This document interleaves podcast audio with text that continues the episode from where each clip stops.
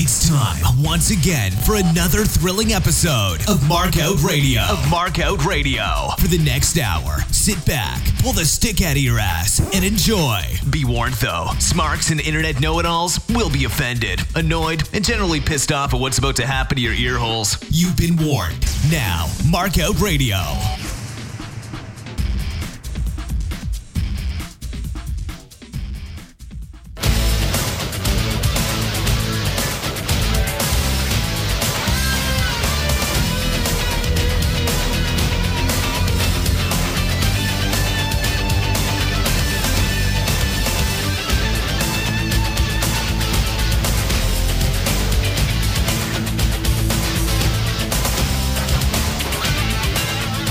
All right, welcome, welcome to the second installment this week of Markout Radio Goes Nitro. Uh, in the chat, of course, as usual, are the matches this week. What are we doing here, producer boy? Thank you. All right.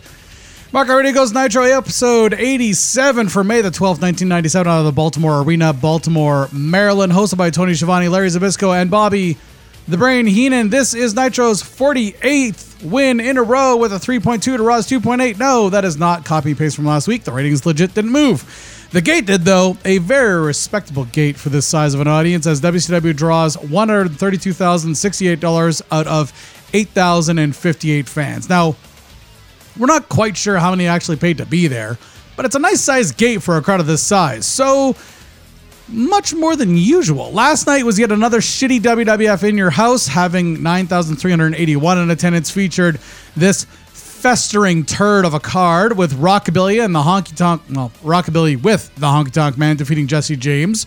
Oh, you didn't know? Yeah, I suck at that. Sorry. Hunter Hearst Helmsley with Chyna defeats Flash Funk. Mankind defeats a very young Rocky Maivia via technical submission, which is a lot like a real submission, but technical because it's the WWF.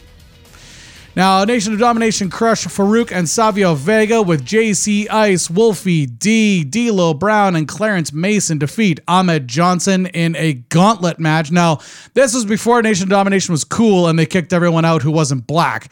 So, of course, Nation of Domination that first started out was Crush, Farouk, Savio Vega, and D'Lo eventually joined Clarence Mason, of course. And this is before they leaned heavy into the whole, you know, Black Power, Black Panther. This is long before BLM, so like I'm not going there, but it it I enjoyed the Nation of Domination eventually, but when they first came out, this is what they came out with. It was fucking awful. Ken Shamrock defeats Big Van Vader in a put the audience to sleep match. Undertaker defeats Stone Cold Steve Austin to retain the WWF title in what should have been the main event since it was 20 minutes long and good. Legion of Doom Animal and Hawk defeat Owen Hart and Davey Boy Smith, aka the British Bulldog, via disqualification. Hart and Smith retain the tag team straps in a five minute long match. Ooh, I don't think that deserves a touchdown. Wow. Anyways, Nitro kicks off with Michael Buffer getting the crowd fired up with no Nitro intro, but there is a Savage and Liz promo. Savage cuts a brief promo challenging DDP to a match tonight. We cut to the announcers, and Tony claims that Eric claims. Did I get that right? So this is why I don't get involved in teenage drama in high school. Becky said that Rachel said, listen, fuck Rachel and fuck what she said. Anyways, fuck Eric too, because somehow Sting is going to break his silence with you. Nice little bit of heel work here, but I don't expect he's imagining anyone's going to buy into this. Still, because this is a much larger venue and more important city for WCW, there were quite a few dark matches and promos prior to the show going on air. Dark matches tonight were uh, Ming defeating Rick Fuller. Mortis defeating Super Calo, Rey Mysterio Jr. defeating Psychosis, and Glacier defeating Villano 4, and finally DDP and the Giant defeating Harlem Heat from the match that should have happened last week. After that card, there was a 30 minute break for the live audience to get merch, take a piss, and load up on more beer because this is Maryland. That's not offensive, trust me. Anyone listening from Maryland is saying, fuck yeah, right now. Ultimo Dragon in the first match of the night defeats and retains against Juventud Guerrera uh, with Sonny Ono in his corner, of course, the world television title. I gave that three and a half out of five. Everything starts off with a picture in picture promo from Regal, who will challenge Dragon at Slamboree for the TV strap. Now, there are two grandmas in the front row on the hard cam, and one classy motherfucker rocking one of those tux t shirts and glasses straight out of a 70s porn set. They had me distracted, so I had to go back and restart watching the match because, come on just be aware that they're there if you're watching it back and don't be distracted because Dragon and Juvi put on a decent match here tonight. Now, Dragon puts Juvi out with the Dragon Sleeper after Ono softens him up on the outside, and the match rightly gets a slow mo replay of the final seconds brought to us by Castrol GTX. Gene does an in ring promo with Flair, Piper, and Greene. This week, we start off with Greene, who is going to keep this short and simple, which it was neither. And then he takes the mic from fucking Okerlund. I know. Last week Flair, this week Okerlund. Like, Jesus Christ, are you out of your goddamn mind? Oh, if only. So, anyways, during Greene's promo, he earns WCW yet another FCC fine by saying he was going to shove his foot up somebody else's ass, and ass was still one of the seven deadly words. Flair was actually really short. Piper's was also fairly short and decent. At this point, Hall, Nash, and Six interrupt with a black and white promo of their own, and they've added a no disqualification stipulation to the match. Now, this build has been very good. However, there are some spots here where it's kind of fallen on its face. Now, one of them, of course, is when Larry correctly points out that a no DQ plays into Greene's hands since he doesn't know the rules of wrestling, anyways. And Flair is the dirtiest player in the game. So, uh, yeah, on both points, he's 100% right and he's supposed to be the heel commentator. Dean Malenko defeats Steve Mongo McMichael with Deborah and Jeff Jarrett in his corner to retain the WCW United States Heavyweight title. I gave that two and a half out of five. The ref takes a god awful bump here to the outs. Excuse me, to the outside. Reggie White comes out, lays out Mongo because that's what a face would do. Then gets into a shoving match with Jarrett because, again, that's what a face would do. And then he leaves the ring, which was the only thing that got a pop from the crowd. Malenko gets the pin here as Jarrett watches on. Interfering at this point really wouldn't matter, would it? I, I, he'd still retain, and Mongo wouldn't look like shit going into a pay per view match, but whatever.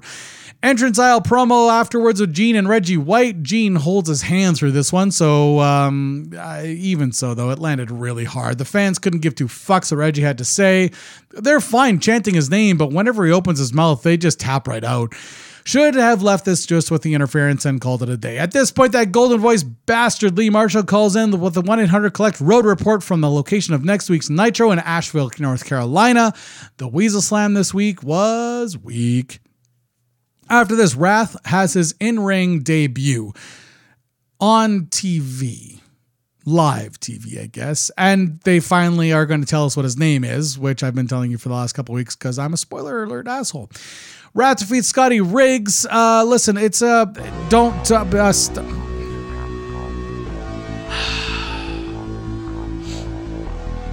You understand, of course, every time you do this, YouTube does something to the video. Can we at least fade it out at this point so it doesn't violate the 30 seconds or whatever? Thank you. Fuck's sakes.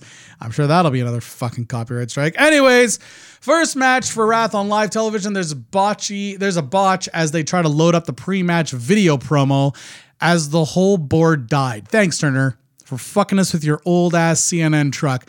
Instead, he cuts a similar promo to the live cam since it's the only mic outside of the announce area that was actually working while the board reset itself. Now, anyone who doubts this, can go watch Saturday Night for May 17, 1997, because they had the video package ready and working there.